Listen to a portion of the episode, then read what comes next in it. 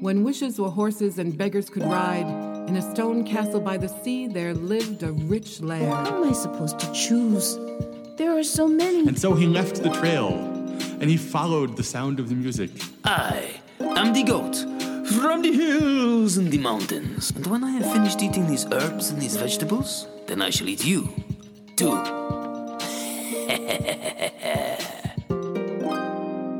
Once upon a time, and welcome to the Story Story podcast. I'm your host, Rachel Ann Harding, and I have some stories for you. This is a podcast to hear traditional stories told by some of the best storytellers in the world. It will take you to long ago and far away, and will bring you back safely.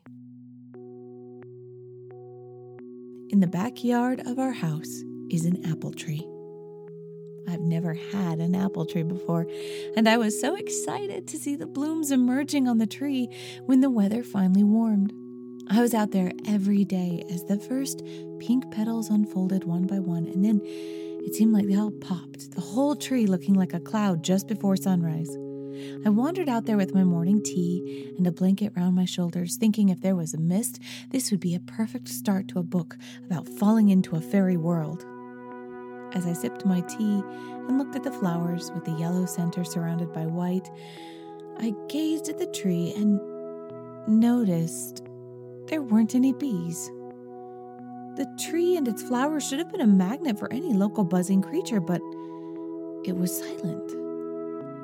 The lack of bees was worrying, not, not just because it meant no apples in the fall, but what did that mean about the rest of the pollinators in the area? How could there be no bees? Honeybees, wood bees, capital bees. I didn't have any other flowers blooming in the yard, so I didn't know if it was the area or the tree.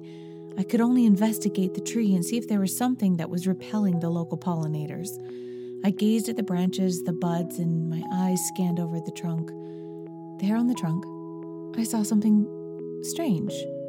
A little mark in red chalk with an X and a circle around it, so very small, as if it was made by a very small hand.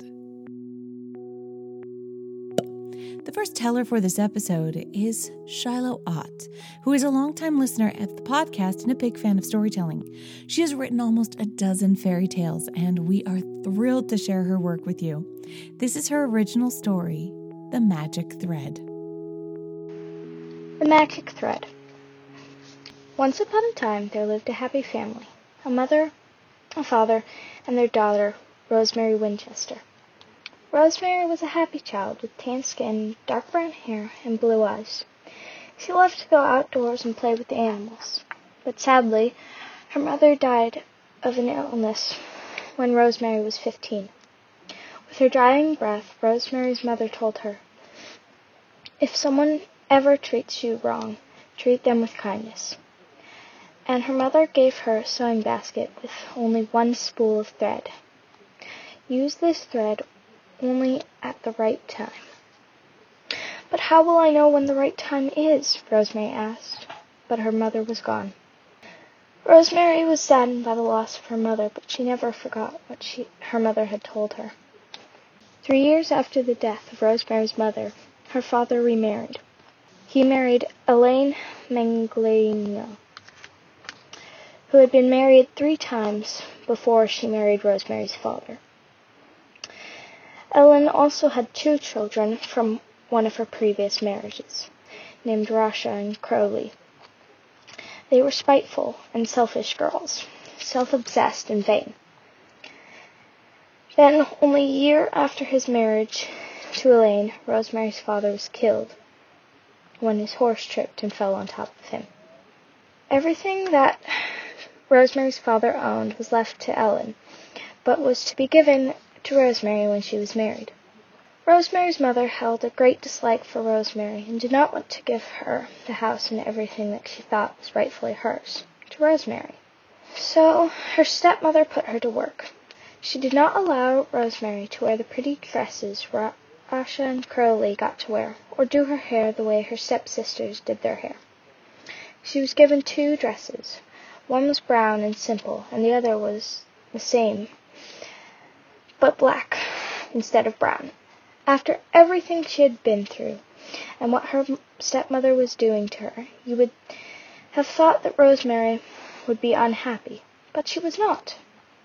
Whenever her stepmother or stepsisters did something mean to her, she would just remember what her mother had told her. If someone ever treats you wrong, treat them with kindness. And that's just what she did. At that time, the prince of the land, William Sheridan, had come of age, and as was tradition, a ball was held where any woman of age and noble birth could come. Prince William was very handsome, with light brown skin, dark hair, and green eyes. So when Elaine heard the news, she got splendid dresses made for her and her daughters, and got them jewels to wear to the ball. But of course, she did not get anything for Rosemary. But Rosemary worked in secret to make a dress so she could go to the ball.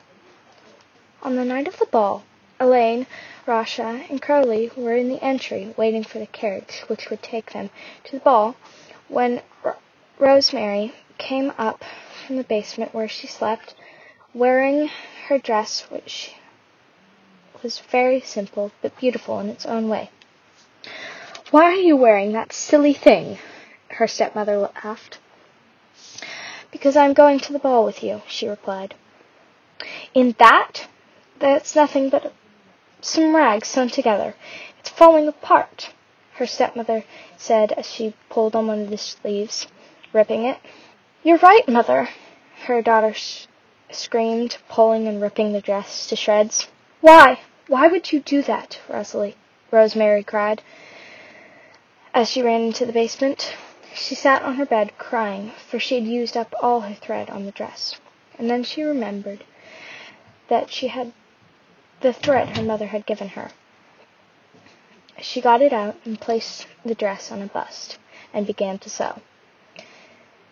The moment she finished the first seam, the dress was transformed into a dress made to look like the setting sun. As she put it on, she thought that she would never be able to make it to the ball because she had no carriage. But then she remembered the small buggy that her father always kept and the pretty little pony that pulled it. So she went and hitched the pony to the buggy, and she was off. When she arrived at the palace, she gave the reins to a stable boy, who got food and water for her pony. Then she went into the ball. Most of the people had already arrived, so all eyes were on her when she arrived. Now Prince William was very bored because all the women were very boring. All they talked about were dresses and shoes. They were self-absorbed, but when a beautiful princess walked in, he stood up. Excuse me, he said to the woman who was talking about some fancy new dress. And he walked towards this beautiful stranger. May I have this dance? Yes, she replied as she took his hand. May I ask where you come from? he asked. Somewhere, she answered. What is your name? Rosemary.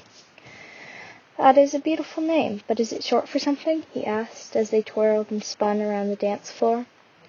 Possibly, she answered. I'm getting the impression that you don't want to tell me anything about you. Is that correct? Maybe. Just then the prince's mother came over to ask him who was the lovely young lady. And as they talked, Rosemary slept, slipped away. As she ran towards the door, she heard shouts behind her. She got outside and called for her horse and carriage. She made her pony run as fast as possible, for she heard guards coming after her. Ten minutes later, she sat, breathing hard, in the kitchen. She had taken off her dress and placed it under a loose floorboard under her bed. Just then, she heard her stepmother and stepsisters coming in.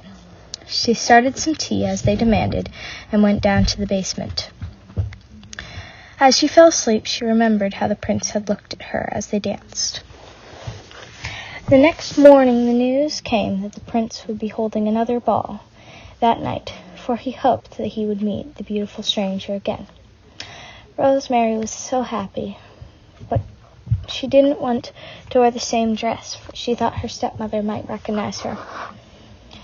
So when her stepmother and stepsisters left, she took the brown dress and the magic thread, and she sewed a seam that had ripped. At once the dress tra- transformed into another ball gown, this one made to look like the midnight sky. As before, she took her pony and buggy and rode to the castle,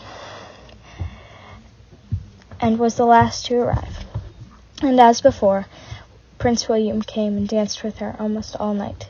Kept asking her questions, but she gave vague answers like before. His mother came over once more to ask her son about the beautiful stranger, and Rosemary slipped away. She got home, made tea, and went to bed. The next day the news came that one last ball was going to be held, and Rosemary gave a sigh of relief, for she only had enough thread for one more dress. When her stepmother and stepsisters left, she got her black dress and sewed the sleeve on, for it had been ripped almost completely off. She had just enough thread to finish the sleeve, and it transformed into one made look made to look like the early morning sky. She took her pony and buggy out of the stable, and she was off. When she arrived, the stable boy took her pony and buggy, and she went into the castle. Prince William came over, but instead of asking her to dance, he asked her to come out into the garden. Now her stepmother had let her daughters go ahead, and she had seen everything that Rosemary had done, so she followed Rosemary and the prince into the garden and heard everything. There is something I want to ask you, the prince said. Yes, what is it? Rosemary said. I know I haven't known you very long, but it feels like I've known you my whole life, he said. I've fallen in love these past few nights, and I don't want to spend the rest of my life without you. Will you? No! her stepmother shouted. You cannot marry her. Stepmother, what are you doing here? Rosemary asked. I saw everything you did. Now go home, her stepmother shouted. Then she slapped Rosemary, and the noise resounded around the courtyard. How dare you speak to her like that? What right do you have? Prince William said. I am your stepmother, she started. You are nothing to her or me, he shouted. Guards, escort this woman and anyone who came with her out of the palace. And he ran after Rosemary. He found her arguing with one of the stable boys, demanding that he bring her her carriage. Why are you leaving? he asked. I am no one, and you're supposed to marry a noblewoman or a princess. I don't care. I love you for you. We can run away together and live in the country. There will be no one to bother you. No, you cannot do that. You have to stay here and rule your pe- rule your people. And what will you do?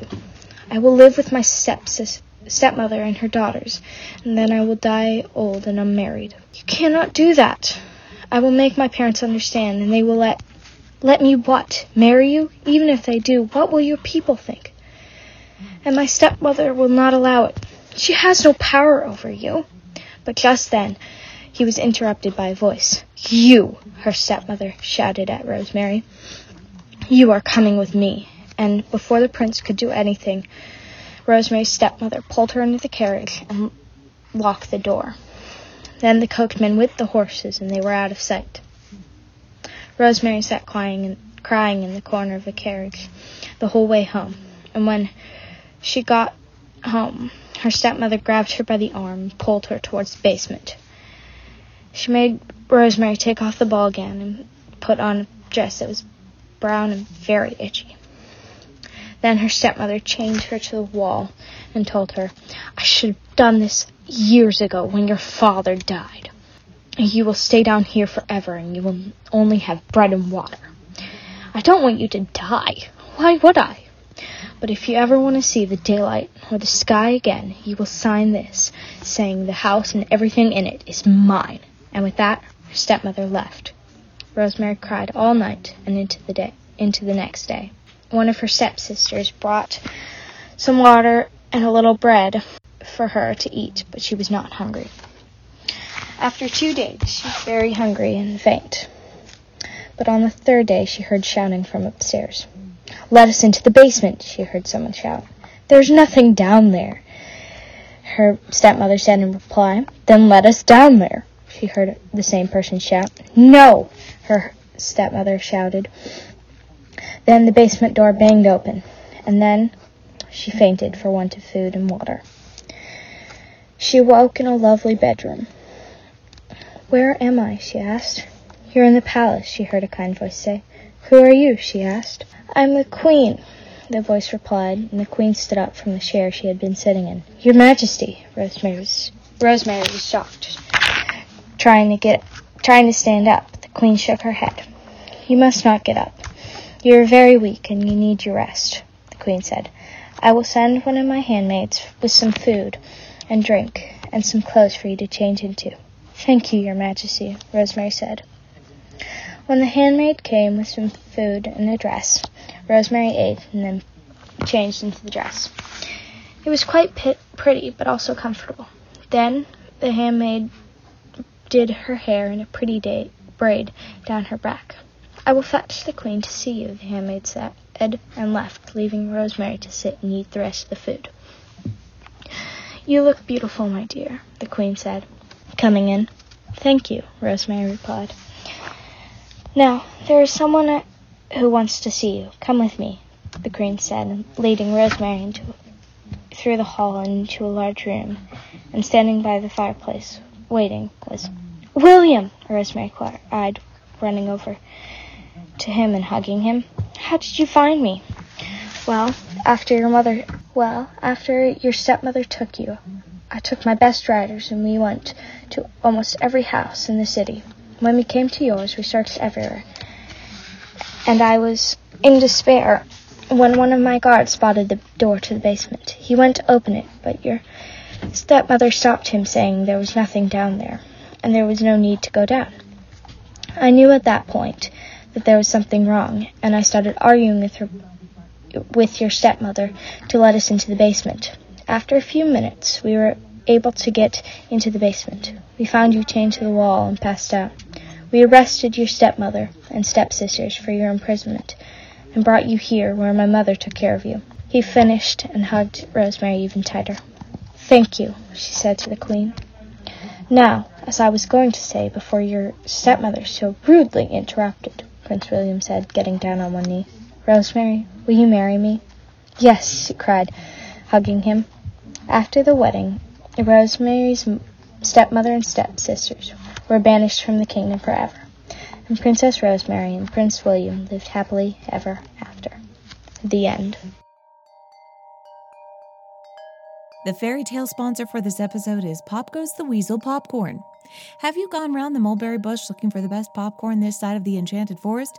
Try Pop Goes the Weasel popcorn for the best snack since the monkey started chasing various creatures. What's so special about this popcorn? It will give you a new jig in your step and want to make you get up and dance. We recommend enjoying this treat at lunch to skip the midday slump. Pop Goes the Weasel popcorn. It's all in good fun. This episode is also brought to you by the Patreon supporters. You are the undeniable existence of fairies in an English garden. I don't know what that little red mark meant, but I was guessing it wasn't good for the tree. Somehow, this tree, or the people who lived here before, had pissed off one of the fair folk, and I had to take action if I was going to have any apple pie later in the year. I started a daily kindness campaign little treats left out near the tree some almonds and a ribbon, a button and three sweets, a bit of honey and a scrap of blue cloth. I saw some of the offerings carried off by the birds in the yard. We really do have a lot of them, but I also noticed the rest were gone by the next morning. It took a few days of gifting, but I noticed the circle was gone from around that X, and there was a gentle buzz as a few bees began to crawl around the tree. I was desperate for the tree to be pollinated before the flowers were gone, so I planned one more gift today. I went to a local cookie shop, bought the prettiest cookie I could find, covered in frosting and edible glitter. I hoped that the unhappy Fae was charmed by gaudy sweets. I put it out under the tree and thought about it as I fell asleep that night. The next morning, I made my way across the lawn, a cup of tea in my hands, and stood near the tree with my eyes closed. All I could hear was buzzing as if the beautiful morning cloud of a tree was humming a special song. And then I looked and saw the cookie was gone, and so was the mark on the trunk. The bees had returned, and this fall there would be apples. The second teller for this episode is Laura Simms. Laura weaves a brilliant combination of personal narrative with fairy tale and myth. Based in New York City, she continues to perform, teach, coach, and give keynote addresses worldwide. She was one of my early storytelling inspirations and still is to this day. This is from her album, Fish Tales, and this is the story of Raven's journey among the fish. One day, Raven, god of all things, decided to go into the sea and find out how the sea people lived, and to look for his fish hook, which he had lost. He called Old Woman underneath, who holds the earth up from the water with the large bone of a great beaver. He called her to raise the waters so he could slide down on a stick into the ocean without getting his feathers wet. Old Woman underneath did as Raven commanded, lifted the waters, and flooded the shores. He threw his stick down, made a path, and dove into the sea. The waters arched above Raven like a green sky. Just below him, he saw a village. He entered the largest house right through the smoke hole. He entered the house of the chief of the halibut people. Halibut Chief was strong, tall. He was wearing feathers sticking straight up in his hair. He served Raven a delicious meal fresh berries and dried fish that live on the ocean floor. Raven asked many questions. Halibut Chief explained The fish people live beneath water just as humans live above. Pleased to have met Halibut Chief, Raven continued on his way. He crossed a vast plain with no villages. Then in the distance he saw dark smoke rising. He saw a giant fort. It was a dangerous place, the fort of the shark people. Raven made himself invisible and went in. At the doorway, he saw an old, thin, bony man with a crooked mouth. Taking pity on this man, Raven said, Who are you? The old man answered, I am your fish hook. I was captured by the terrible shark people. Raven hid the fish hook under his wing. The shark chief's house was enormous. There were fine blankets piled high on shelves. It was filled with noisy people, all getting ready to go to battle. They were fighting the killer whales. Raven called to the shark chief, but he didn't answer. When people are really angry, they don't hear.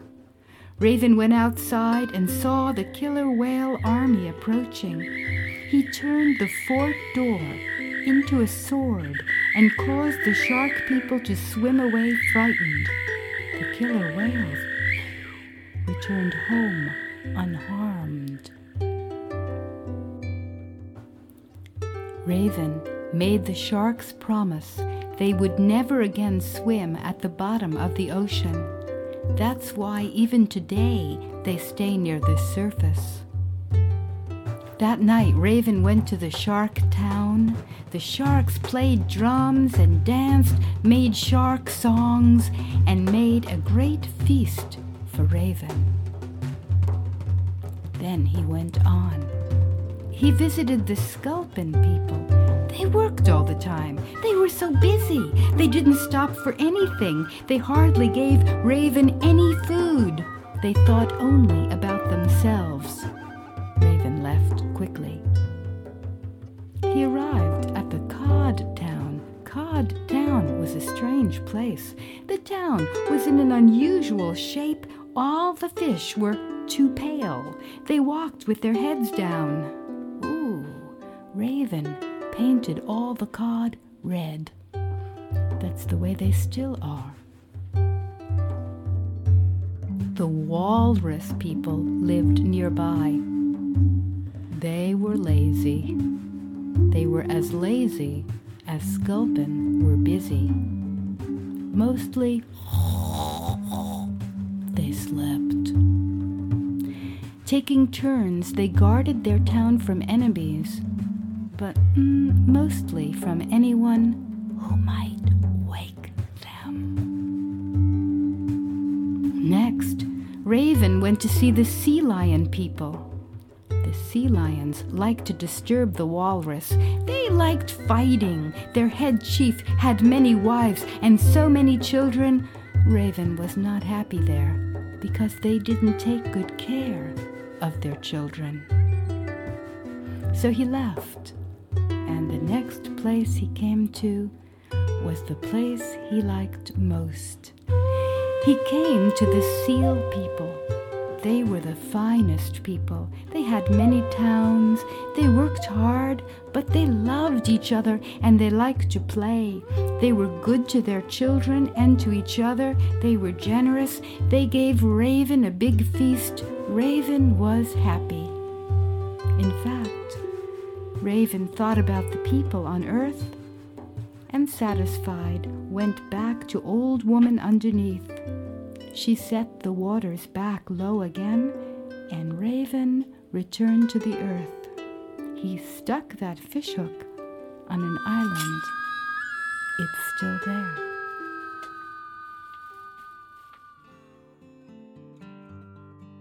Thank you for listening to the Story Story podcast. Show the love and cheers, Shiloh, and for them sharing their stories. We hope they will continue writing and telling stories. You can find Laura Simms at laurasimms.com. She has a bunch of albums to enjoy. If you have questions or comments for the podcast, send them to storystorypodcast at gmail.com. If you send us an email, let me know the favorite story you have heard or the favorite stories of your childhood. Who knows? Maybe you'll hear them here soon. The inspiration behind the fairy tale sponsor was the mulberry tree growing in the yard. The inspiration for the true fairy tale was the apple tree in the yard. I'm a little obsessed with the trees in my yard. The music is by Poddington Bear. This podcast is made possible by patrons like you. Consider becoming a patron or joining the mailing list to get podcast goodies or writing a review on Apple Podcasts, which helps other story lovers find and enjoy the show. You'll hear more stories soon, but until then, live happily ever after. And Mary Kate opened up the door, and there on the doorstep, wrapped in his own blanket, was her baby. And to this day, Anansi spins webs so that he can catch the flea, the fly, and the moth that got away. If you go down to the lake on a clear day, when the water lies as calm as a sheet of glass. You can still see the rooftops of the castle glittering in the sunlight. And if you listen really closely, you can even hear the festive music from the royal court.